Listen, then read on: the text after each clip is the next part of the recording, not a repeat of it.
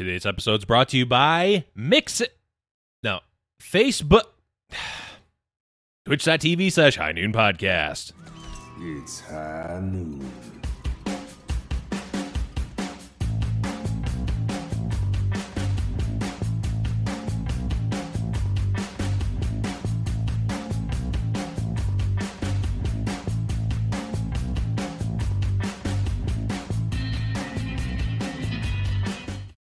Everyone, and welcome to High Noon Podcast, the competitive Overwatch podcast. I am your host, Blevins. With me, as always, is Deathblow. What's up, buddy?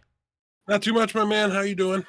Oh, better than uh, a lot of other people apparently today after a, uh, a, Crazy, uh, just gaming news day. Maybe not Yeah. so much Overwatch or Overwatch League specific Yeah. news day, but at this point, I'm willing to call that a positive and just uh, yeah, put a put a bow on it and let let some other gaming communities have their have their their, in the struggles at the moment. yeah. Yeah. You know, But- to the surprise of literally three people, uh, Mixer failed.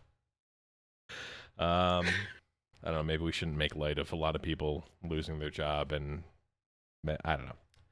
Or maybe we should because it whatever. Yeah, it's it, it is what it is. We we did we uh, I'm sorry we didn't shy away from making jokes of people moving to Mixer when it was still a viable platform that you could stream on. So I guess we should, probably shouldn't stop now. You Well, should, you should have it's less- seen this writing on the wall. it's less feel like. about the content creators who made the jump because it's like you made your own bed. It's more like the developers and stuff, who, people who probably lost their actual jobs. Oh yeah, yeah, That definitely a, a feels bad man for for them for sure. Hopefully, um, you know they find work in in another platform or, or somewhere Yeah, else before long. Um, a lot of places should be hiring as we come out of the coronavirus uh, stuff. So hopefully, the timing was was uh, less bad than it could be for them. Right. least. I mean, for the content creators, it's like, you know, you can you can stream on Twitch and get six viewers. Yeah, you all can double your you you can double your probably a, boost a boost as soon as you go over there. Uh, we're horrible people, and I don't care. Okay, let's talk about actual Overwatch, or at least some housekeeping. Of course, huge shout outs to our executive producer, Bungie Bamboo, who has supported us over twitch.tv, or not Twitch, well, twitch.tv slash High Noon Podcast, but patreon.com slash High Noon Podcast. You can do the same. Head over there and support the show for sure. Or twitch.tv slash High Noon Podcast. We stream live every Monday with the episode. And I don't know where I was going with that. I thought I had more to say, and then I checked my brain and I didn't. Um, speaking of supporting, you can go over check out the Black Watch report and support tier two and contenders. I know that's the that's what the cool kids are saying these days, right? Is support tier two, support contenders. Absolutely. People are standing contenders, and there's no two people who have stand stood who have standed contenders longer and more vehemently than And Kyle that's Wynn right. and Thorn Myself and oh wait, who are you gonna say? Than us two. We were we, we were covering contenders before it was called contenders. Actually, That's true. true. Uh, I that, participated in Contender True. Season Zero. that is true. You did. Take that, Thorn. I see you in chat. no, but Kyle, Wynn, and Thorn Rain with the Black Watch report have been standing contenders longer than many of these wannabes for quite some time. So definitely make sure you check them out. They've got their own feed, own uh, Twitch channel, and all that good stuff. Just look for Black Watch report on the internet. Deathblow. We'll move on and we'll talk about what we did. Anything fun and exciting for you this week? Um, I just been keeping going with the streaming business. Uh, you know, God, I had like a ten hour stream when there was some new you content been for streaming a lot. SOT, and yeah, I've, I've really been putting in some hours recently. Got a new video out. Uh, I'm not gonna flood this this podcast with with talk about the other game Yeah, content. We're not going to flood the uh, con- we're not going to flood the podcast with telling people to go to uh, twitch.tv slash deathblowttv. You Yeah, already know to go to Yeah. twitch.tv slash deathblowtv deathblowttv and to subscribe to the YouTube channel. And if you wanted like a, you know a link to my Discord. You could just go to my my Twitter, which is Deathblow TTV, and you could But follow we're not me there. going. We're not going to that link. But yeah, we're yeah, we're not going to spend time on this show doing that. It's just not the way we operate. yeah. Um, but When- in all seriousness, I've been having a bunch of fun with that. Uh, I know a couple people that listen to the show Mhm. have like bought. I think I saw Hebe Hebe GB playing Sea of Thieves. He hasn't uh, joined me yet for a session, but I, I've converted a couple people over to uh, enjoying Huh. that game. I played a little with Thorn Rain on stream the other day. Um, just been yeah having a really good time with I'm- that game. So please, I'm not gonna lie. I'm a little bit. Cl- I'm a little bit closer than I thought I was to actually reinstalling. It's uh, it's You've been viewing more than I I'm I'm I'm bought into viewing. I am bought Yeah. into the the videos. I'm bought into the stream. I'm but I'm like I went into it with the uh, with never even considering playing Sea of Thieves again, and I'm like, it's I'm a little bit I'm a little bit close actually. Was it was it when you saw me doing the squid dance on air? No, it wasn't the squid dance. that I it's just killed? just the like. I don't know. I feel like I just if it. I feel like if I have the right group, I, I I think like it wasn't the company that turned me off last time. It was like I was a very much beginner in a uh, group of three other people who knew exactly what they were doing, and it was like I just felt like I was uh, more Well, of a hindrance than anything. now you can hop in with me because I've done just about everything that the game has to offer at this Mhm. point, and I'm just hunting for content and fun and memes. Um, so yeah, it's it's an absolute blast uh, to to play, and and I'm I'm with you on the content. That's like what drove me to wanting to make content for it. Not so much the fun I have when playing, but the fact that I can always get like just really really enjoy watching a, a you know adventure on YouTube or just hopping into a stream or something like that. Like, it really Yeah. is um, a phenomenal game for content purposes. I think. So definitely, again, we're not going to spend any more time telling you to go to YouTube. Don't say the name again. I won't say Deathblow TTV again. Uh, Oh, boy. Got there. Um, for me, uh, I don't even want to talk about it, but I am officially a boomer. You can just say hashtag okay me now. Uh, Look, guys, he turned 30 years old and his hats don't fit him anymore. He's got side like parted a haircut. Dad, I've got like a dad shirt on already. Yep. Like I'm fully bought He- in to the He's like an older version of Kevin Naki, but you know, significantly younger in actuality, just not just not in appearances. Yeah, You'd I- have to cut him open and count the rings in order to, t- Yeah. to tell that Blevins is younger now. I I uh, I put sandals on today, and socks just immediately appeared. It was weird, and and the straps around them they became mandals. It was it was crazy. Yeah, no, I'm old now, and uh, it was my birthday over the weekend. I had fun, had a good stream, and uh, you know, got So, serious question though, what's Yeah. it like to be past your prime? well. I've known that for quite some time. I've been past my prime for about twelve years now, so it's it's, it's fine. I've really, I've really, really enjoyed you turning 30, probably more than I've enjoyed any of my actual birthdays. Yeah. Um, I can't even say on air the the birthday greeting that I sent you on your on your actual birthday. True, Um, that is true. You can't. Uh, nonetheless, um, happy birthday to you, um, and yeah, congratulations on still being alive. You did it, man. I am past my prime, but you know, you can use your prime, your Twitch primes Twitch over Prime, here at twitch.tv slash shining podcast. Just Uh, you that was the one time I wanted to. No, I'm just kidding. I don't. You're not you're not affiliate yet, so having people go there and be upset is going to be you gotta. you Hey, gotta but win. them going there gets me closer. You know. That's True, the true. But again, we're not going to be mindlessly shilling Deathblow TTV anymore. Um, that's we're over we're over that now. Don't do Um, that. I I don't know where I'm going with that. Uh, let's move on. Talk about some It's high news.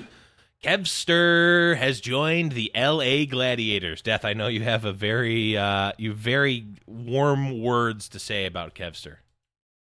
I have nothing negative to say about Kevin. I feel like you're setting me up to bash him. Um, I mean, No, uh, what we know so far, uh, we did get to play this week, so we can guarantee he's approximately three quarters of a Danteh uh, in is. the DPS role. Yeah. So, um, yeah, no, honestly, this is a really, really strong signing, I think, for the Gladiators.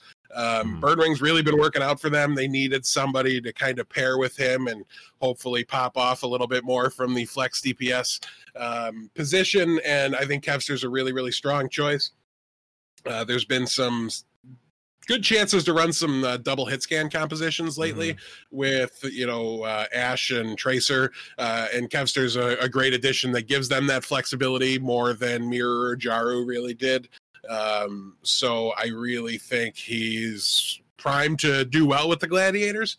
Uh, this week, notwithstanding, we'll get to their results soon. But I mean, it's a it's a really really tough ask um, to Yeah. you know ask a, a player to come in and uh, you know on Monday start scrimming with a team uh, playing from Europe on the ping that he was on. I believe he was playing from. I think the broadcast said as much, anyways. Um, Mhm. And then you know asking him to compete with one of the top Western you know DPS players uh, on on the tracer role is a really really tough ask. So um, I think you know it's uh, a bright future for Kevster in the league. He's somebody that really stood out in contenders um, prior to this this signing here to bring him into Overwatch League. So um, eh, hopefully he takes off starting at the perfect time, which is next week immediately after the Houston. yeah, I mean it's uh it, it's nice. It, it- the the the story is really hey, we're actually seeing uh we're actually seeing contenders players getting called up and not just random other players uh that exist or players that, Casters or analysts. Yeah, count- yeah. Well, I mean that was amazing We news we until love. Florida ruined it, and now they're forever cursed.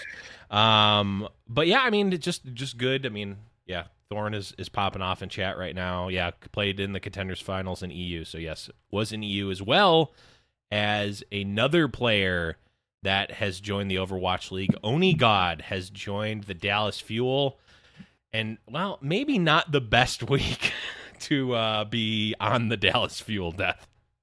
Yeah, um, we'll just kind of cover that result there. Uh, honestly, I've not seen a bigger throw in in professional gaming. Um, you know, until this game happened here for the Dallas Fuel. It's funny they made the signing, and I said, kind of, not really sarcastically at all, but I said it in Discord. I'm like, you just know they're going to bench Decay for this man and lose because of it, and they literally instantly uh, they get 3 0 by the Vancouver Titans and their entirely new roster playing scattered across the globe. Yeah. Um, just an absolute head scratcher of a of a choice there. Uh, The team does not have the kind of record to be taking games off, and No. um, there was a statement from um, Aero basically saying we really wanted to take advantage of the easier schedule this week and figure out what some of our problems are. And since none of those problems are decay, uh, you take him out and it should highlight some of your other areas of weakness. And I get it and it makes sense, but you have to be good enough to beat the worst team in the league without your star player in order for it to Mm. make sense. You Mm. can't be throwing the game and the overall match win in order to to get this result. And okay that that does not actually make sense that's like okay so we know there's problems with our car but one of those problems is not the wheels so we took the wheels off and we're gonna try something else. like um I mean, no the, the the analogy, the way you put it, sure makes it sound terrible. Um, but I do think it makes a bit of sense. You know, we talk Uh, about I- garbage time for a lot of teams, and kind you know, of using the, the weaker matchups to alleviate maybe uh, you know stress on the players or anything like Sure. that. But um, it, it the bottom line is is that it's it's okay to do that. It, you just can't get absolutely put down by the worst team in the league going Right. into the match, right? Like you that just can't be. by, by a the team end who struggled result. to call a team a couple weeks ago It was really painful. Yeah, like a team that was on par for at my least, at, at my absolute worst opinion of Boston, right? Which we're far Right. from there now at this point. They've they've leveled up significantly, but at the worst they've been all year, right? They were competing to be you know to be worse than that um, Right. in most people's eyes, and then they get they get the 3-0 win. Um, it just really shows. I mean, we saw it was clear as day when Dallas beat Houston going into in the tournament Mhm. uh, in the May melee that it was the decay show, right? That he Yeah. put the team on his back and they won solely and completely because of that carry performance. Mhm. Um, and that was, I think, really highlighted, right? Like if you had doubts, of, oh, sure, he looked good, but he was enabled by the rest of the team. I encourage you to watch this match and realize that no.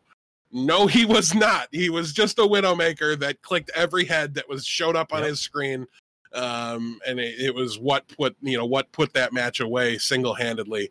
Um, you know, so this team needs to get back to um, using decay 100% of the time. Yep. You you don't have like your overall win percentage isn't bad, but you've got a lot of games left to play, mm-hmm. and you mm-hmm. can't forfeit them. You can't afford to give them up right. because you're still like sub 500 in the wins. Like it's just it's painful. And listen, if you wanted to use this as an opportunity to like let Onigod stretch his legs and let you know let him get out there and get some stage time versus a weaker opponent, the painfully obvious way to do it was Decay and Onigod together right. in the Tracer Ash, like I just talked about with the Gladiators. mm hmm being able to do that with Birdring, it looks great. It was just staring them right in the face. It was the obvious "just do this" forehead kind of a situation, um, and they just didn't. They just left a, left a guy on the bench, and even when it was turning, even when they're like scrambling for Aero to get a statement to reinforce, so we can read it on the halftime of the right. broad, like they just still didn't reverse. They still didn't call Decay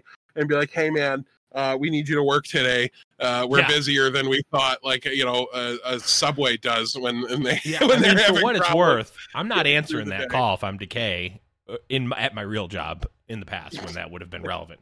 Because uh, I have, although I have answered that call before begrudgingly. That that's always the worst when it's like you've got like a Saturday off in a job where you would normally maybe work a Saturday, and then you get that call in the morning from your boss and it's just like hey so you want to come in? It's like i'm gonna need you to go ahead and come in on saturday. How are we not how are you not gonna make the office space? I was trying like, i know i was trying to and then i i i'm a, i'm you know in my old age my memory is not is not so great so i'm gonna i'm gonna be pulling that card for a long time. But you know in my old age my memory is not working so good so i'm gonna be pulling that card for a long time See, in other news, it was Blevins' 30th birthday this week. so we're now too both too old to remember anything that's happened on air. Um, yes. But yeah, I just honestly, it's it's crazy how Dallas can go back and forth between a team that looks like they're on the up and up and and competing for that middle of the pack kind of a uh, standing and just to fall flat on their face like this. Mm-hmm. It's honestly a very Dallas thing to do. If I'm True. being perfectly honest with you, it's it's on par with what they've done in the past, and um, I think for the most part, at least from what I've seen in in chat and in Twitter conversations, this is coaching decision that seems to be where most of the blame is going. I mean, mm-hmm. there's more talent on the team than they showed in this match. Yeah. Um, and when that's the case, and when they've shown it in every other match of the season, you really do have to look at the coaching staff and go, okay, what what did you do uh, right. uh, to make this team so ill-equipped and unprepared to um, play Overwatch today? Like, how did you how did you make this mm-hmm. happen? Mm-hmm. Um, and it really, I think, just comes down to like whether or not your team also has problems. As a coaching staff, you need to be good enough to watch tape with decay in it and go, this is what's going wrong. We need to get better, even in right. a win, even in everything. Like you shouldn't need to take the guy out to highlight the problems that you're having. It sh- should just be a matter of reviewing the VODs and talking to your players and yeah. doing your job as a coach to figure out what your problems are and how to address well, them going forward. And it's like, it's kind of like a, even if your other players are performing, it's almost like a false positive because they're performing without decay. So, like, different situations are happening, right? And you're going to be, someone's going to be playing a position that is decay's position. So what what value does that bring you? Like, it, there's a lot of things wrong with that with that statement. Um, and the lot not not with the statement with the logic behind the statement. That I mean, it, it was uh, it was very clearly like, oh, we're gonna lose to the worst team in the league. We should pro and we took out our best player. We should probably say something about how this was planned and get people on our side because it was really glaringly bad. Not yeah. just from a you lost to the worst team in the league, but as I've pointed out, it it doesn't even make sense conceptually. And what I'm wondering, Death, is if you are, you know, a Dallas Fuel fan or Dallas Fuel upper management or someone who is looking at Aero. I mean, you don't you don't say you don't look at one game and go, "Oh, well they lost this game. I'm going to fire the guy," right? But the decision making there seems really bad. And if like the, you're captaining my ship, I'm not confident in that captain if they're making this type of decision. Like it seems really bad to do that. There's been times Aero's seemed like he's had the team well prepared for the meta, what they needed to do. Like stage four last year, Yeah. they were like innovating with things and like using them in a ways that other people weren't. And it's it's definitely you know, there's been flashes of it, and you've definitely seen Mhm. bits and pieces. But um, I've also remain very convinced that he like saddled them with the Zachareee contract because he really wanted like push to bring him in, and Mhm. um, he's done a lot to to put the team. So it's it's not all negative, and he's getting Right. uh the lion's share of the blame, but that is a little bit just comes with the territory kind of a, a Right. thing here for me. Um, you know. It, it, I could have said the same thing about the Houston coaching staff and Flame and Tyrong and all those Uh-huh. guys. You know, there was times when they had the team super well prepared, Mhm. performing very, very well, and then they just always seemed to leave them critically flawed in some way that Mhm. really held them up from overall, you know, season success, which is the business they should be in now. Um, so yeah, I think this is a very similar scenario, and um, even with the changes, the additions, the things that Dallas did to acquire talent and players to make them viable this season, um, we did always look at this roster as a team that was like fighting for relevancy for the fans' sake, and then also in a pretty solid rebuild, right? And I think we're looking at them much differently now. You know, they've got two tanks that they could very realistically keep as backups or you know possible competitors for a starting job with some new additions in the Mhm. offseason. We're looking at dps players that we view as some of the better at their positions in the league. So that's a very great starting spot point you know a great building blocks to to start with. Um, and then you're looking at a support line that let's be honest needs a lot of work. But um, you know that's that's workable right? And you can kind of see the roadmap for the future um, there. And it's just a matter of does Hastro believe Aero's part of that roadmap? Um, and how do they address that going forward? My gut is we'll see that change in the offseason. Yeah, and I, it's tough, and we don't need to get into a huge discussion about coaching because we sort of bring it up from time to time because you know we've been huge proponents of coaching staff and and and non-player staff being a huge part of the success of teams. I think you look at you know the Aero situation, you look at the coaching situation for honestly a lot of the like non-crusty ran teams, honestly, and it's like, man, the coaching staff really kind of leaves something to be desired, right? Like it's like the, there's these bonehead plays. Seoul Dynasty doesn't they roll the dice every week, or you know where the hell is sure for? Like what's going on? Like all these different things, and it's like in the NFL or NBA, there's a very large, highly talented pool of coaching staff, right? Like all the way down across the leagues or across the league itself into college ball. I mean, you could go, you, you can go super far. There are people stepping over each other to get a head coaching position like this. And there's just not that talent. There's just not that There's pool there. Tiers and hierarchies within the teams right you've Right. got the head coach the assistant head coaches the offensive coordinator Yes. defensive coordinators, positional coaches, and so there's like a logical progression there. And Yep. in Overwatch, it goes from like nobody knows what Harsha really does with the Vancouver Titans Right. to he's now the head coach of the Houston Outlaws, and they just were second. So like you're pumped, and you know there's really and honestly when you look at it, there's only a small handful of teams where you have to think they're probably not going to make a coaching staff change. It, you know. Not that all of them will, Mhm. but you can just see that it, it's a possibility or something they they might consider and um Yeah. you know even a good chunk of the ones where i think they won't be changed as some of them are like harsha and houston Mhm. and it's just like you don't think one one season's not they're not going to change it after one season where he really didn't other than the beginning of the season didn't really fall flat on his face right? Like they've been getting better as the seasons progressed. Right now they look as good as they ever have. Mhm. um, you know, and so there's it's not to say that he's he's great, needs to keep his job, but it's just like it's still new enough in his tenure that you're just not going to move on from him right away. Um, but I, part of that comes from just it being so difficult to evaluate, us having such little access behind the scenes to know how impactful they are, what they're doing with the the teams, with the Right. practice times, stuff like that. Um, but yeah, it, it'll be interesting. And speaking of coaching staff, I think that's a, a good segue. That right is there. a great segue. We're, we're, we're, it's like we've been doing this for years. Uh, Supreme has been promoted to the head coach of the Washington, Washington Justice. This, of course, was a team with a uh, coaching staff and front office vacuum recently.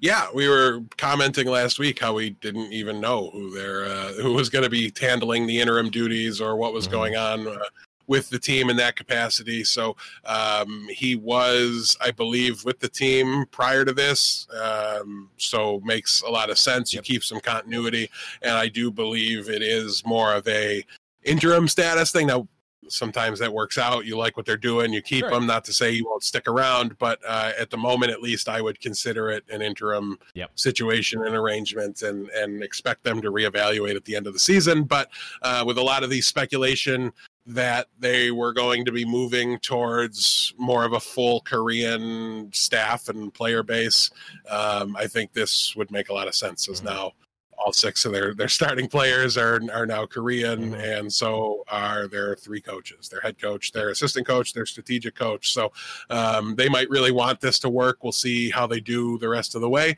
Um, I guess you need to show some improvement with the addition of the you know former Titans players coming in uh, with Jjanu and and Stitch, um, but they're still a little like undermanned. I don't know. Mhm. They're they're a very difficult team to pin down at the moment. I kind of liked their position, not that it had to work when they were like Corey and Stratus Yeah. led and the DPS core, and you, you could see how it could could come together and work. And um, you know, they're probably closer to a position where they can really level up and become a, a, a very serious team. But it's harder to see because there's a couple of players on the roster. I'm not going to get too specific Right. tuba um, but that look maybe maybe definitely need to be replaced and like even stitch i, I don't think his hero pool really lines up for Mhm. what they need you know I, I i don't know um to me he's i've always been thought of him as more of like a widow and a mccree than really kind of a able to excel in the dive dps categories but maybe that's just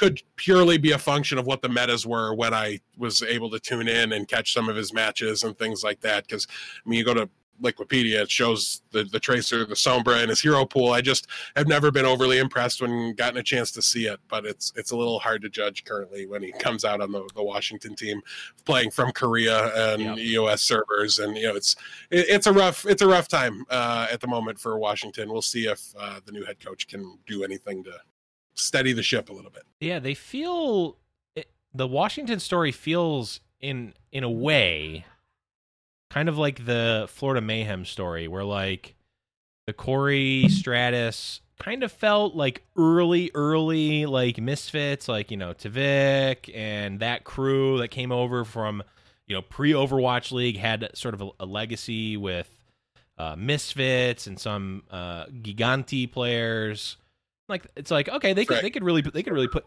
what what's that? Frag, Fraggy would be so proud. I know. Uh Fraggy where are you? I, I need to see more Fraggy just in general. Um, I think he's still practicing his Winston play so he can get back in the league. Pretty sure. I'm hoping. Um uh I completely forgot. Oh um they they feel a lot like the, them where or the Florida Mayhem where it's like okay they've had success in the past. They've shown the ability to compete I mean you know Corey and Stratus did have a, a, a nice run at the end of season two where they looked like a real team and they looked like you know honestly not dominant but like a, a strong pairing um and while that didn't particularly happen with Florida it's like you look at on paper these players are good they could perform and then the the team the uh, team itself decided to go to a Korean team. Okay, great. A lot of talent on the Florida Mayhem for a long time didn't pan out. Didn't work and now we're just starting to see maybe some the the fruits of the labor of the team. So even if you can you, you have a team that has talent, they they change uh, over to a Korean roster, they still have talent even if the players have played together, it just doesn't doesn't click instantly for everybody. So Yeah, I got to direct a question at chat because it doesn't normally happen. Bare hands, did you know we were going to start talking about the the Florida Mayhem roster? Because you showed up in chat the moment we were about to start literally talking the about it. But- second. But you're right; they're a little bit in that that state where you know. It, Bare hands left Florida. They lost. I a- you know, wasn't they even lost looking a at couple more either. of their players. it's, it's just it is just really funny timing. Um, you know, they they and it's the same thing, right? Like the the general manager's gone from Washington, Mhm. the coaching staff changes over, and you're going to probably maybe next year see some talent come out of this this Washington team, um, and a lot of them will be players that were acquired under the previous ad- administration or Right. the previous regime, um, and then that regime won't get won't get any credit for it. Very similar to uh, what's going on with with Florida right now. So, um, yeah. Uh, It'll be interesting to see what they're able to do again. This season is is lost though for Washington, so they're Mhm. um, trying to have that same stage four resurgence that they had last season. Mhm. Um, and just this time around, maybe it can coincide with a bit of a splash in one of the tournaments that are upcoming Yeah. or something along those lines. But um, we're a long way even from that.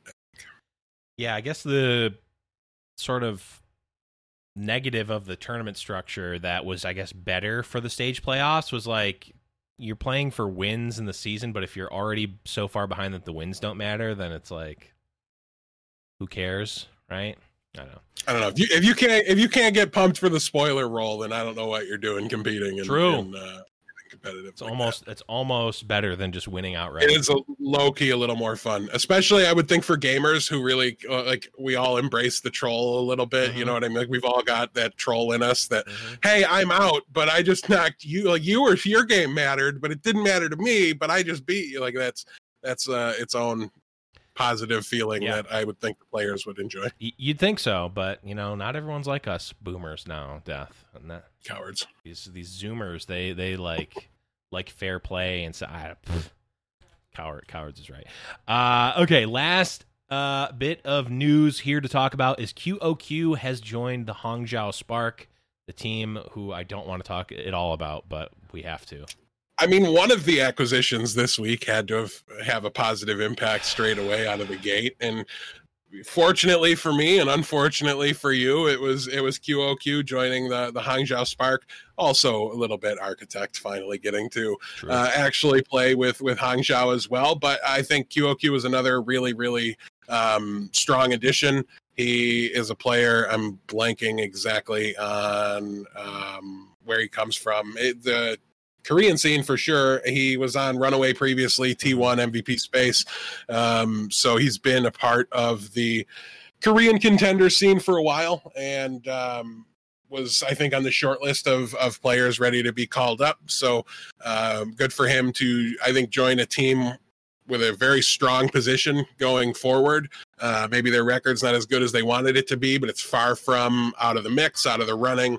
Um, you know, they've made some other changes, so it's not like one person trying to fit into a pre-existing group, right? Mhm. They're a little bit reinventing themselves, and now he gets to be part of that instead of being shoehorned in. I think Right. that can at least feel a little better. It also makes it a little harder for it to work, but um, all things considered, it's a, a strong start here for QOQ and Architect on the Hangzhou Spark.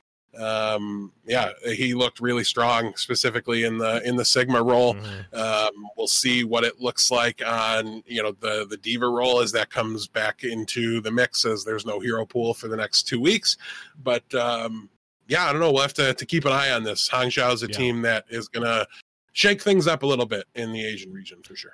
Yeah, I, I will say, as someone who has been on both sides of the, uh, uh, I've been on every side of like being on a team. Of one, I'm part of the like core group, and there's a new player that's coming in and joining that. I've been on the opposite side of that, where I'm the outsider. I've been on a, a, a, the side where there's a bunch of like small pods that are joining together for like a super team, and uh, yeah, it can definitely be it's kind of fun and exhilarating in a way to be the like odd person out and bring in your own perspective, but it can also be very intimidating depend on depending on what the, the group you're coming into is like. I was So. gonna say, depending on what the what the result is too. True, Um, true. It's something that's very fun. You feel great when you join up and you make a positive impact and you help them succeed. Um, but you heap a lot of self blame on yourself when Right. you join. And you're filling and the you shoes of the person that yeah. You're right, and it doesn't quite work out. And maybe you know, like um, like Kevster probably beat, is beating himself up a little bit Right. for the the loss for the Gladiators because they were on paper uh, going to win that one. Um, Onigod as well, and and really neither player, I don't think, played poorly or did anything where they need to feel like they were a part of a part of the problem, and it was more the the failings elsewhere Mhm. whether in the decision to play them or how to use them or something like that, or um, really just kind of unrelated things with with the Kevster thing. I think it was Yeah. just a, a circumstance of of the meta of the week and and uh, you know Houston being hot at the time. But um, yeah, I don't know. We'll see. At least it, it worked for QOQ. We'll see how it works for them going forward. Yeah, well, we will talk about those aforementioned results right now. It's tournament talk.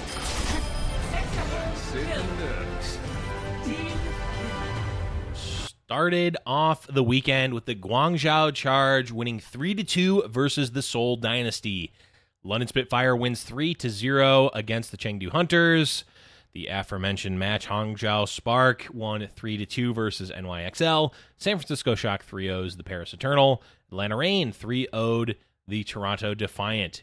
Houston Outlaws, as we mentioned before, won 3 to 1 versus the LA Gladiators. Vancouver Titans with their first new team win, I believe, 3 0 versus the Dallas Fuel. Guangzhou Charge wins 3 to 2 against the Hangzhou Spark. Chengdu Hunters lose 3 to 2 versus the Shanghai Dragons. NYXL comes back with a victory 3 to 1 over the London Spitfire. Philly Fusion 3 0s. Boston Uprising, LA Valiant 3 to 1 over the Florida Mayhem and San Francisco Shock rounds out the weekend 3 to 0 versus the Washington Justice. So we've already talked about a number of these matches. I know, Death, you're probably uh, chomping at the bit to dive a little bit deeper into the uh, Houston match. I mean, we kind of already covered it. Um, it was the the Danteh show. Yeah. He was absolutely popping off. Um, I thought, eh, you know, the difference between that and like the the decay showing was that there was definitely more to it than that, and that's why it was a, a complete win. But honestly, probably as as clean of a, a victory for Houston as we've almost ever seen from them. Um, are looked to be pretty close to at the top of his game. Um, Widow, Ash, you know, uh, McCree, all those those characters were uh, featured this weekend uh, by Houston and, and by Linkzr, and he performed great. Um, Danteh put on an absolute clinic on the Tracer. Um, there was a spot in Rialto. It was, if you saw it, it was like single handedly. The team was like down two or three deaths, and then he just like gets in the back line, takes out a support, you know, gets the the opposing Tracer and Kevster, and like just absolutely put the team on on his back in that situation and and pushed them through the point. Um, but yeah, they just seemed really clean. Like they had a, a firm plan and a Mhm. playbook. Um, they some spicy tech, I think, even too. Right on Kings Row, they were like putting a Mei wall on top of a fire hydrant so that the Symmetra could get the teleporter through the choke point. Then you drop it so the teleporter drops and breaks line of sight from the exit, and they all flooded through and just stole the high ground real fast. Um, won the won the point easy. They they showed us some things that we really haven't gotten to see from them in the past, and Mhm. um, you know, we talked about the new coaching staff, and um, I talked about how they'd get better as the year went on, and hopefully, this is a signal that that's really, really taking hold and happening. Um, but you don't make that decision. You know what I mean? Like you can't come to that conclusion based off of one match, but um, exactly what you wanted to see as a fan. And um, I think uh, you know, I don't even know if we can look at the current qualifier positionings for the tournament or or what have you. I mean, why Um, would you be able to? It's not like that's I- extremely pertinent information for viewers. I mean, there's still a May Melee tab, but there's nothing for the June event on the. Why on would the there be that? that? The June event hasn't happened yet. True enough. Um, It's not like but it's I, June already. it does, I think, put them in a decent uh, position there. I'm Mhm. going back to look and see. They lost to Philly last week, so one and one. Um, we'll see what they're able to do next week with uh, the remainder of their their qualifiers or their placement matches for that. Two and one should give them a solid seed, the ability to maybe pick an opponent, and then from there you're you're already, I think, adding a win. Right, if you win that that match in the semifinals, you're you're starting to add some wins to your win totals. So um, something Houston would desperately need because of their glacially slow start. Yep. Um, when they do those catch-up games, you're not going to see Houston much. You're not going to see Philadelphia very much. Those Right. teams were very active in as things were shutting down for coronavirus. They were in the area that was not yet shutting down and not yet Right. affected. So they were able to just play their matches at will. Um, and yeah, so they have some ground to make up, and, and this would be a very big uh, boon to be able to do that, getting a couple wins from a tournament. So um, we'll have to wait and see. As far as the other matches, um, you know, some of the biggest talking points I have from from a lot of these matches are from matches not super exciting to talk about. um, Paris Eternal lost 3-0, but Eggsy was back. Um, and that to me is a big, big deal. Yeah. Uh, weren't able to take down San Francisco. They did get 3 0 there, but um, great to see uh, as they're really trying to get to that final season form with Sparkle and, and Eggsy together. And I think if they can find themselves in a Reinhardt centric metagame, that could be really, really something to watch. Uh, if not, and they're forced into Winston and dive based for the end of the season, it might not make a difference because it really does make that big of a deal to their front line and how Mhm. effective they can be. Um, otherwise, Erster played one map, I think it was. Uh, she at least showed up a little bit. Hey. There was a hilarious tweet from Baby Bay about that. Um, Oh check my his account. Yeah, I know the- you love just that. the biggest props in the world to Baby Bay for calling sideshow out. right Like- and it listen it's a it's a f- great great for him to be able to be like good humored about it and to like Humor? address it and and you know engage with it and Yeah. also like have a little fun with it right like he turned it into a copy pasta moment where he like he wrote a copy pasta instead of show letting his frustration really show Right. or something like that it was kind of like a kiss the ring kind of a thing right. um it was it was truly absolutely hysterical um but sideshow was 100% correct like Yeah, what if oh, you yeah. ju- what if you just played him instead of baby bay that Right. might that might be the might be the the way to go about it but um you know it's an awkward situation right because sideshow's got to give the analysis um baby bay's going to see it and probably want it so i don't know it just a, a win uh, all around right i thought yeah. uh, the way that was handled so that was great um but yeah, trying to think of what else. Uh, Well, Big Head. We talked about the debut of Architect. Death. There were Uh, there were uh, there were more reverse sweeps than the Overwatch League can count, True. aka two. The Overwatch League cannot count to two. That's a fact. Um, That is yeah, there canon. was, there were some really, really close matchups. I think was more their point. You know, Yeah. um, Guangzhou versus Seoul was a very, very good one. It wasn't a reverse sweep, but it was a three to two. Um, Hangzhou versus New York wasn't a reverse sweep, but another three to two. Um, yeah, I don't know. Is this was a, a very interesting week, and there was a lot of really close matches. I think the um, Asian region, we've been talking about it for a while. They're just such a treat to watch. Um, almost any anytime you get the opportunity to make sure you Except you watch loses, but you know. Yeah, that's only for you. True. Um, and, and a couple other people in Yeah, me and Root Discord. But. you know, even some surprises, right? Like London uh, gets the 3-0 win against Chengdu. I, I didn't really expect that to happen. Um, it's been a while since they've found the win column. Um, we'll have to keep an eye on that. I don't think they're going to suddenly turn around and become Hmm. serious contenders, but I'm not sure Chengdu was really uh, in that boat either. You know, it's a team that you'd call a serious contender. Maybe Right. at times earlier on. They did get the 2-0 lead on Shanghai the next day, but squandered it. So you know, a lot that was one of the reverse sweeps. Um, yeah, I'm trying to think any other major like debuts or anything notable there. I just thought Oh, it was Valiant beating Florida, I think is one worth talking yeah, about. that, that that that is another one because we've been seeing Florida sort of take take steps up and go and you know make their way. People were claiming top five and like stepping stones there, and this was sort of a a step back. yeah, definitely was a step back. Um, personally, I think it's par for the course a little bit, though, Mhm. as as strange as that might sound. Um, it, I've talked a lot about uh, the team kind of goes as far as uh, Kris is able to take them because he, on some heroes, seems to be such a, a massive problem for them, um, and on others he's just fine. And with Brig kind of out of things, um, I don't think he was really able to to play in a role that really suited him that well. Um, he was back on the Lucio a little bit. I'm kind of thumbing through their match. Yeah, he was playing Baptiste, and to me, when they've got him on Baptiste, is is about the nightmare scenario. Um, you really want him to be on the brig uh, as much as possible, and with that out of the hero pool, it was, I think, a very tough week for um, for Florida. It does a lot to enable um, Yaki uh, specifically on the tracer. Just having those armor packs on uh, the backliners is is a very big uh, game changer. And yeah, I don't know. It just to me that's the the big hang up here for Florida is they really need a main support that can that can handle all the heroes. Uh, they're great when they can get him on one where he doesn't just really stand out and, and kind of blow it for him. Um, but otherwise, they they do have some problems. But listen, that's not to take credit away from the Valiant either, right? Like Shaxx right. has been out of this world on the tracer. They have seemingly come to the conclusion that I wanted them to come to a long time ago, and mm-hmm. that's Dreamer's the main tank that they need to be playing. And um, so I think having Dreamer be there more consistently has been very good for the Valiant. Um, Lastro's starting to come into his own a little bit. I think it was helpful that this week he was able to play the Zen, um, which I thought he looked really strong on.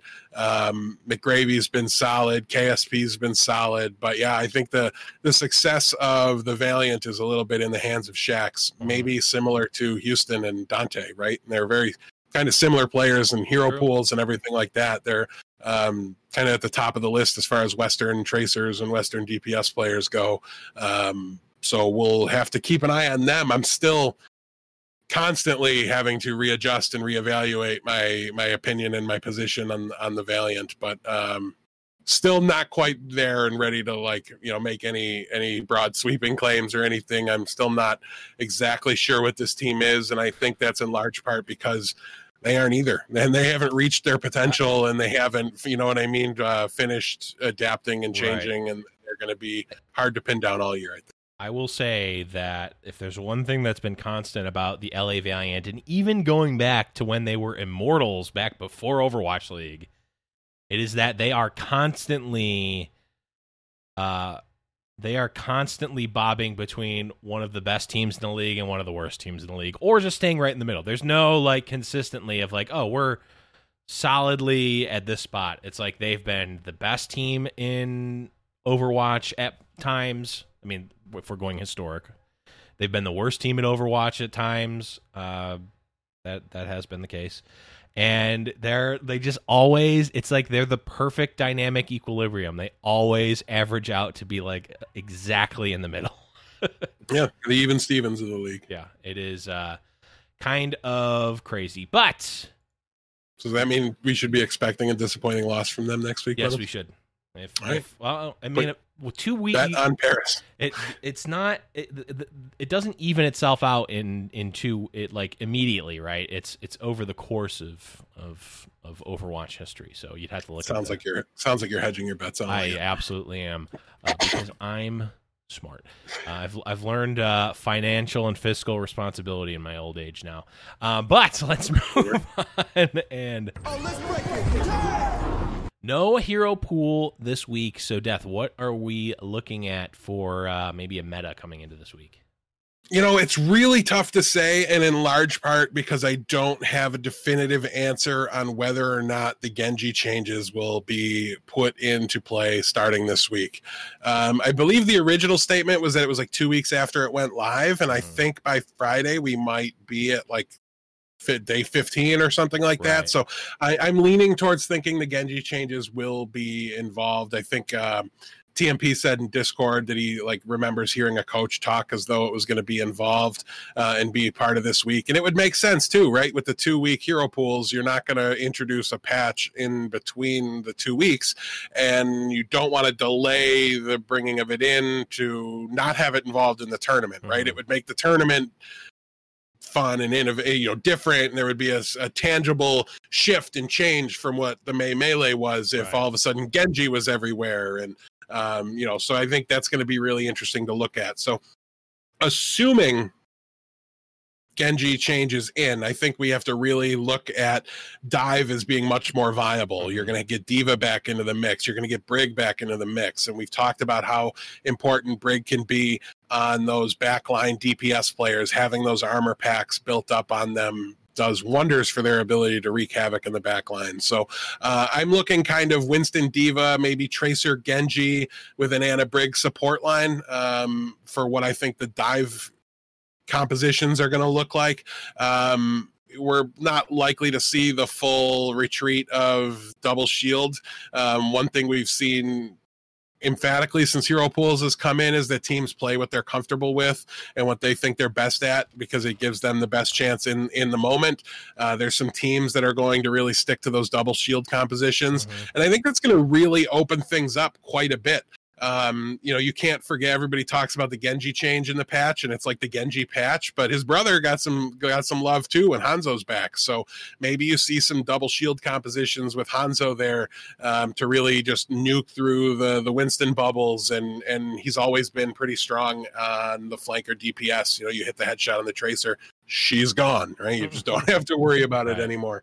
Um, so it, will be very interesting to see. There's not going to be, I don't think, any one end all be all patch. I think as long as hero pools even remotely exist, one week, two weeks, it's it's going to really encourage teams to uh, probably do do what I would think is the smart thing and and really lean on all of the um you know all of the different compositions that they have all the different heroes and um, you know play that dynamic play style so yeah there won't be any one answer but uh, i think yeah assuming we've got the patch we'll see it and significant uptick in dive for sure.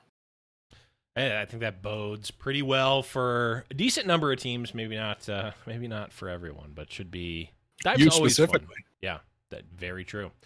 WhoRU and and uh, Haksal? Uh, man, I I wonder who uh, who can play Genji on that team with with WhoRU and Haksal there? Could, is there any Genji players? I just hmm. want to see them do a Genji one v one to decide who does play the Genji. True. I mean, we want to see. Get on it, New York. That's Televize the content it. we want to see. Yeah. Um, but yeah, Mixer.com so, slash NYX. Wait a minute. Yikes. Uh, tied it back together. we start off the week with Chengdu Hunters versus Guangzhou Charge Death. I feel like we've seen as many times as we've seen this. It's still, I mean, it, I think it's certainly favored for Guangzhou. Chengdu's sure. not looked great.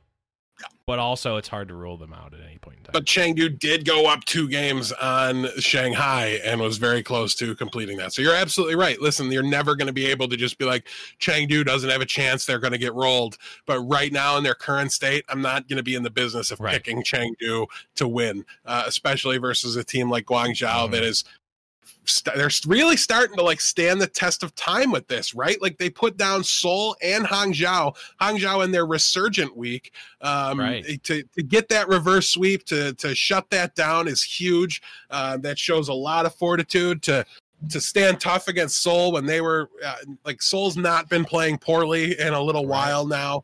Um, so these are are really big, strong wins from Guangzhou. They have mm-hmm. to be considered one of the top in the region. I've got them above both Hangzhou and Seoul at the moment. Um, yeah, this is I'm going to say 3-0 here for Guangzhou, but you're very correct to mention the anything goes Chengdu factor that that yep. is absolutely in play. Yeah, I, I got to agree with you. It, it, you don't. I'm not calling the upset here. That's uh, that's what I'll leave it at. It's not. Uh, Certainly not favored, but it but boy oh boy could it happen. Next up, we get the rematch from the finals of the May Melee Seoul Dynasty versus Shanghai Dragons. Death. Who do you have? I'm going to go three to one for Shanghai here, and I'm going to call it that decisive because I think Seoul will try to cling to the double shield. They've mm. they've they've been playing the two main tank players consistently without fail. Uh, it's never led to good D.Va play from them. And I think if you're unwilling or unable to efficiently swap into a dive kind of composition and play your best, I just don't see how you get out of a series and beat Shanghai mm-hmm. going into this meta. You, you know, you've even like you know you, you have to have an echo i think too not that it's going to be a must pick hero or anything like that but i just think she functions really important um, roles within dive to be mm-hmm. able to beat certain things and like they just there feels like tools in the kit that Seoul just doesn't have. So you need the meta right. to really line up and agree with them um, in order for them to have the ability to take down the best team in the region, which is is what Shanghai is. So yeah, I'm going to go with a convincing Shanghai win here, three to one. But um, who knows? Maybe Seoul just plays Michelle, or, or it started to look a little bit better with Marvel on the on Mhm. the D.Va at some points. So maybe that comes together and they're they're able to kind of get over that hump. Um, they've not been so far behind that that's unthinkable. But again, Right. I'm still me, so I'll be. I'm not going to call that happening. I'm going to wait for them to show me that I can uh, that I can count on that before I I factor it in. I mean, we look at the May Melee and like they were up. What was it? Three to zero. They were up three to zero and then got reverse swept. Right? Am I thinking of that? Am I remembering Think that correctly? Or I think so. in the in the May. So like, if we're looking at it from that perspective, Shanghai actually was the upset. Even if on paper going into it they weren't. At a point in time, they did the upset. Right? Yeah. Making that reverse sweep. So like. I don't I, I don't know if I put it at at 3-1. I would maybe think 3-2. I'm definitely with you in leaning towards Shanghai. It's a I think it's going to be a really close game and like the other thing is both teams have played against each other more than any other team I'm imagining just because of that May Melee in terms of actual maps played. So like both teams have a lot of tape on each other and know how they how each other play. So like who does that benefit? Does it benefit the per, the the team that won most recently, or does it benefit the team that lost most recently? Because the team that lost is more likely to adjust their strategy, right? Because they know they need to change something. And I think that that dynamic is very interesting. And this is a very like it, it's almost like a fine wine. Like this matchup has aged so well because we've seen it so many times. I think it's going to be a great. It's going to be a great match. Certainly going to be close. I'm calling it three two. I'm going to go with. Uh, I'll go with Shanghai though because I think that is definitely the. They're definitely favored, but it's. Uh, it, it's going to be close. Can I shoot your analogy down? Go for fast it. since immediately after you made it. Yes. So you like something a matchup that happened a bunch over the regular season, sort of like Vancouver versus San Francisco last year did. And then when you get to the end of the season in the grand finals, you get the Wow. best version of that, and you You just think. get the best match of them. And oh, wait a minute, oh, Yeah, it didn't happen. That's- Uh, that's not but but that went. theoretically, that should have happened. it just didn't.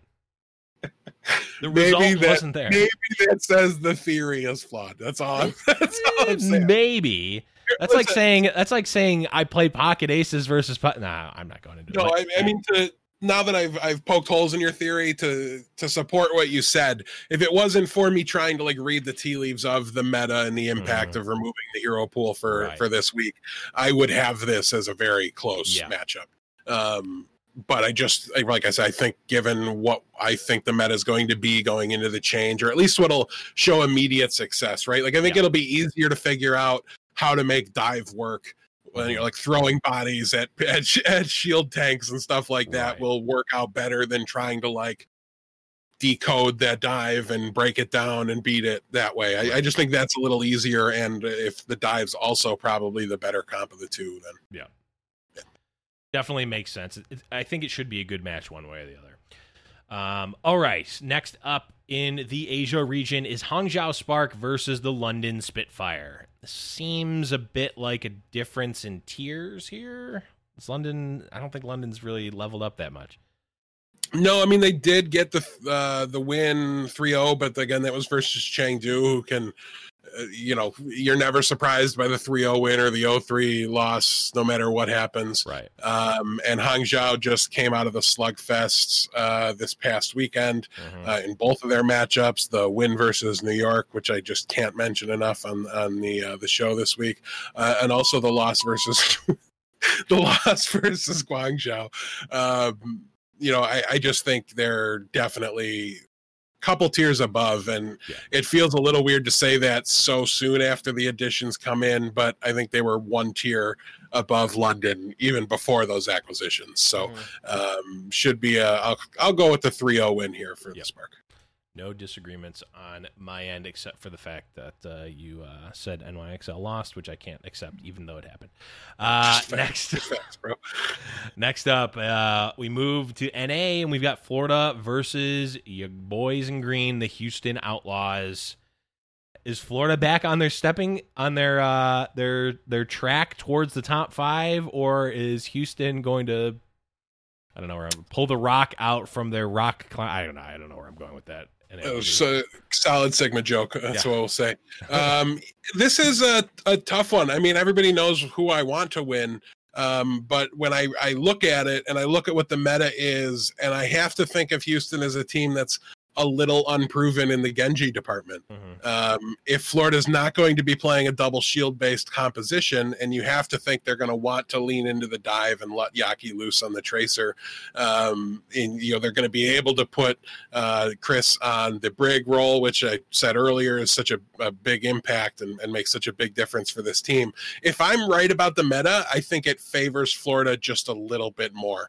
I'll take Danteh in the Danteh versus Yaki fight. Like I'm perfectly fine with that battle. I think things are, are lining up well for both teams. Mhm. But when I really break it down, I think the the front line of Florida is a little more safe, a little more consistent. We're Mhm. still figuring out what hydration can do and what roles he can play well. And Mhm. apparently Muma's had some wrist issues. We don't know if he'll be back. If it was Winston based, I'd kind of want Muma to be in there, I think. But um, you know, we'll see what that all looks like. But the front line, I, I give a slight advantage to to Florida here. Um, and then I don't know. I mean, sure, hydration and, and Blase were signed, and they're projectile DPS players, and Linkzr's played the the Genji in the past, but I'm just not entirely certain they have somebody that can really pop off and play an absolute elite Genji. I'm also not sure they need to. Um, you know, they we could see something like Linkzr on the Tracer and then Danteh on the Echo a lot. Uh, we could see Blase come in and play Doomfist, although Doomfist is almost better when you're like diving into double shield than it is diving into dive, right? I don't think you want Doomfist in a dive mirror match. So yeah, I mean, this could easily go either direction with Florida. Got a reminder that they're very human, and Houston Yeah. looks as, as good as they've looked. Um, but I'll go three to two for Florida on this one. I just think it's the safer pick. It's the one that makes a little bit the most sense. But this could also be like match of the week levels good, back and forth, going to map five or map six. This one could be really, really interesting. But yeah, I'll go three to two Florida. I agree with everything that you said, but I'm picking Houston here just so that when they win, I'll look better. I'll look like the real Houston fan, and I'll be like, Sure. I don't, I don't even care. So we'll go, uh we'll go tails never fails for Houston here. Ooh, and the coin says Houston is going to win this one. So the coin is on is on both of our sides, but really my side because I made the, I I put my neck out there and made the pick. Uh, I'm the real fan here. Uh, you just never pick Florida, is basically your thing. it's my new thing. Now that they're actually good, I can't pick them anymore. It's not cool. Uh, next up, we've got the recently humiliated Dallas Fuel versus our boys, the Toronto Defiant. Death. Yeah, Who are you going I picked the wrong one of my teams to to upset last week. um man, it's so it's impossible to like there's two different answers to this question. Yes. It's One are they still one doing the, the- the, decay throw? right? Um and if so, Toronto's going to win. But if decay's out there, I I think Dallas has to be considered the the favorites going into this. Mhm. Um, I- it's man, he's got to be getting so much grief for it on Reddit and everywhere. Like it's really hard to imagine Aero doubles down on this and goes, "We need to see it again," right? Like and and throws throws Onigod out there with Doha Right. again. Um, but it's far from impossible. I don't know. Maybe we see AKM this week. Who knows? Um, I hope so. give me Dallas three to one here, but as soon as you see Onigod Doha, flip it. It's the score, everything, flip it. It becomes three to one Toronto. Yeah, I, I, I agree. It. I want to. I really want Toronto to be in a spot where we could we could actually predict them to get the victory here, but it's just not. It's not there. Even with even with sure four, we're not we're not seeing it yet. But I'm I'm hoping that will be uh, that will be surprised here. Next up, we've got the battle for the bottom: Vancouver Titans versus Boston Uprising. Vancouver won last week. Death, can they pull off two in a row? I'm not going to bet on it. I mean, it, it took a it took a pretty substantial throw to get the to get the win. Um, Boston has been looking better, but I think the meta is about to move away from them a little bit. Um, so that might even things out, but I'll still lean mildly on on Boston here. But let's call this a three to two. You're right to call this battle for the bottom. It, it could Yeah. get pretty ugly pretty fast uh, if Boston falls apart in dive, like I kind of half expect Mhm. them to. Hey, some teams get a win under their belt, and they all, all of a sudden they know how to do True. it, and they can continue it. But uh, I'm not picking it here. I'll I'll agree with you. Give me Boston. They also could they also could have snuck players on a better ping, and we wouldn't ever have any idea. So who knows? No comment, no comment, no comment, no comment. Washington Justice playing up against the LA Gladiators. And I feel like every time we bring up the Washington Justice, it's like there's a tier difference in the teams here. I, I'm just not seeing them pick up a victory. unless they were you know playing against one of the opponents in the last match. Right, There's true. definitely a tier difference. Um, the Gladiators are only going to improve uh, off of what we saw this past weekend in the loss to Houston. Um, again, that wasn't like an embarrassing loss for the Gladiators. It was just a surprise, Right. Enough. very adequate performance from the from the Houston Outlaws. Right. Um, I do, however, think the Gladiators have some work. I've been, I, I mentioned it last week. It continues to be true. I, like Shaz got to play the Zen this week, and it, it just, it still didn't seem to really come together. He was still not his old self, and I think it's a really big problem for this team. Um, they need to find a way to to fix him, and maybe this is a get right game and exactly what they need um, and does the trick. I don't know. I will be predicting the Gladiators here again. Just just one or two tier differences are, Yeah. are clearly separating the teams. Um, I'll go 3-0 because I think Washington's got a lot of work to do. Uh, no disagreements from my side.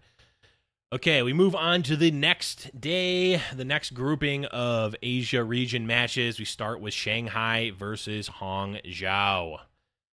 Is Hangzhou the real deal? Are they able to uh, are they able to compete with the uh, perennial first in the region right now, Death? This is definitely going to be an interesting one to watch. You know, you just saw Hangzhou give the other, you know, two of the other top three teams in the region a five map run for their money last week. Uh, you saw Shanghai looking incredibly human, going having to go to five to take down Chengdu. Uh, far from a, a mortal lock for Shanghai, though I will be picking them. I'll give it the three to two score. I'm not super confident in their ability to dive on paper. Everything's there. They need to be able to do it uh, or that they should be able to to play that and play it very well. But I don't feel like I've seen enough of it this season to like be really confident. And Hangzhou's got to be feeling good. There's a there's a momentum factor to the Mhm. changes when they work like that, and I don't know, this could be could be really really close. But yeah, I'll pick Shanghai um, three to two for now, and and look forward to watching this one. Yeah, definitely match of the week potential. I'm going to agree with you here and pick Shanghai. Up next, we've got Chengdu versus Seoul here. I think, even though you know Chengdu can throw can can throw up a, a hissy fit against anyone, I gotta go with Seoul in this match. Still three to one. Um, you don't have to play the dive meta if you're playing against a team that is going to completely ignore the meta anyways. um, they'll yeah, Seoul should be able to find a way to, to win this Yep. one, but it's Chengdu, so who knows? You never know. Uh, one thing I do know is that in the NYXL versus Guangzhou charge match coming up next, I'm picking NYXL, baby. They're coming to get right. They got they got their get right later in the week, but now you got to assert dominance. Let's get some five. Let's get some five O's. Yeah, there's not going to be any O's uh, involved in this one. Both of these teams are very, very strong. Mhm. Um, I do think in the proposed meta that I laid out, New York is the better, um, the better suited team with the All Star Genji, the plethora of All Star Genjis to pick from in order to, to throw them out there. So uh, I will take New York. I'll call it three to two, but man, um, definitely doesn't have to go this way. And I'm really looking forward to watching this one. There's a a bunch of really, really close, really, really good matchups Mhm. uh, this week, and this is definitely one of them. Yeah, should definitely be a great week. All right, moving into the final three matches of the week. Back in NA, we've got the LA Valiant versus the Paris Eternal. I feel like there's some question marks around both of these teams right now and their future in this uh in in where they stand in the league. Yeah, um, again, this is going to be purely a meta call, but I think Paris will be uniquely ill suited to play uh, a dive based meta. because of their tank situation. I don't think No Smite um, is really up to it. I, I'm fairly uh, supremely confident that Ben Best isn't up to uh, playing the Winston, but it is a little crazy to uh, to kind of see them um, be so polarizing based off of what their main tank position gets to play. Uh, the Valiant are a team that are on the rise. I'm much more confident in them.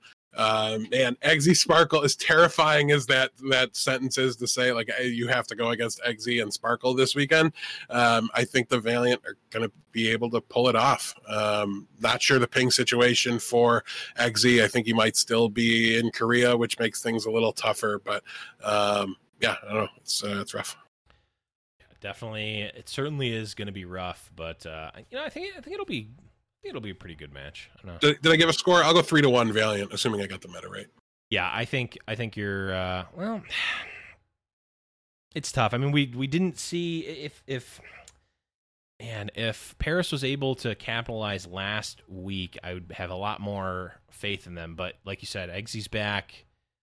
Didn't was not the explosion that we were expecting necessarily. So I'm, yeah, I'm, against Shock, really hard to to true blast them for it too that much. Is true. I'm still leaning towards Valiant as well. Uh, next up, we've got Atlanta Reign versus Vancouver Titans. Again, unless Vancouver shows something insane earlier in the week, it's got to be an easy Atlanta pick here, right? Yeah, I mean, Baby Bay could probably play the main tank role in this one, and I'd pick him to win, but in large part because then Erster would absolutely be playing true, in the DPS true. role. So that might be a, a, a you know long term improvement.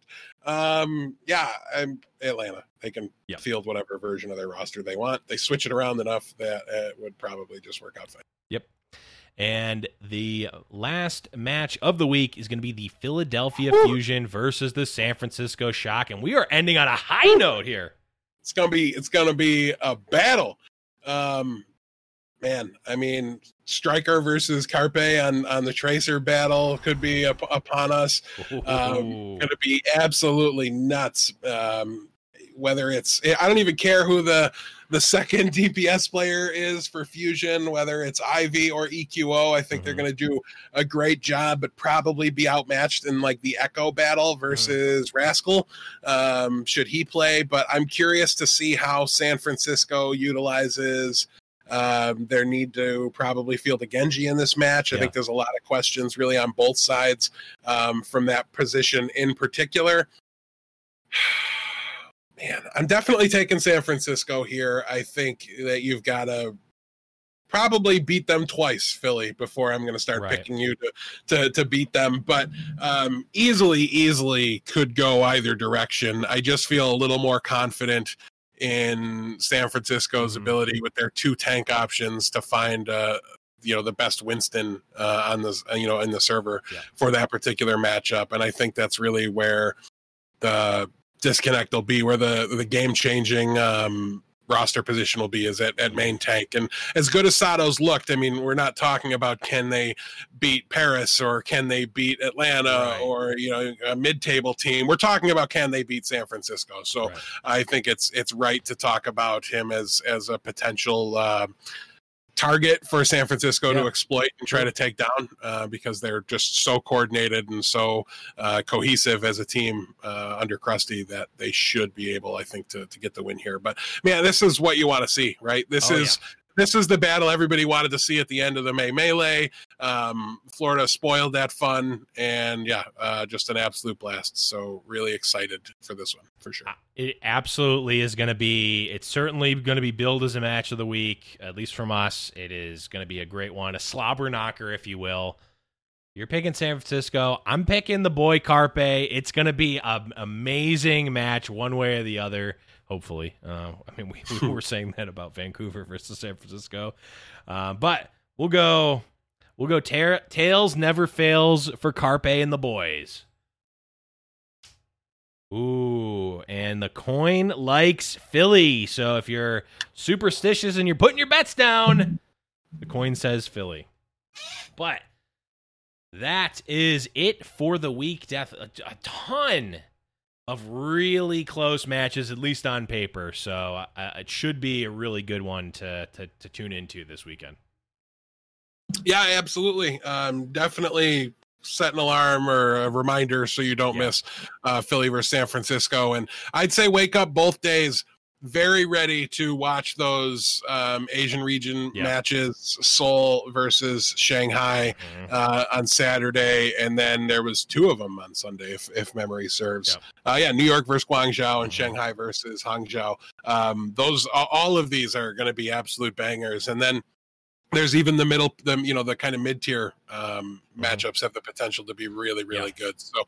Um, a very good follow up to last weekend's Mhm. very hotly contested matches. I, I hope we can absolutely see that continue. Yep. Um, it, it did. There was a couple weeks there where there weren't a ton of of super closely contested Right. matches, but the schedule gods are are favoring us and smiling on us a little more now. So Yeah, two weeks ago was three Overwatch, and hopefully these uh, consecutive two weeks are going to be really good. But that is going to be it for this week. Again, special thanks to our executive producer, Bungie Bamboo, who has supported us over at patreon.com slash high noon podcast. You can check us out everywhere on the internet, high noon podcast. Pretty much every single social you can think of Twitter, YouTube, Spotify, anywhere you can find podcasts. We are High Noon Podcast. Don't forget to join, of course, our Discord community as well, discord.me slash High Noon Podcast. But that is going to be it for Deathblow. I'm the Blevins. And remember, it's high noon.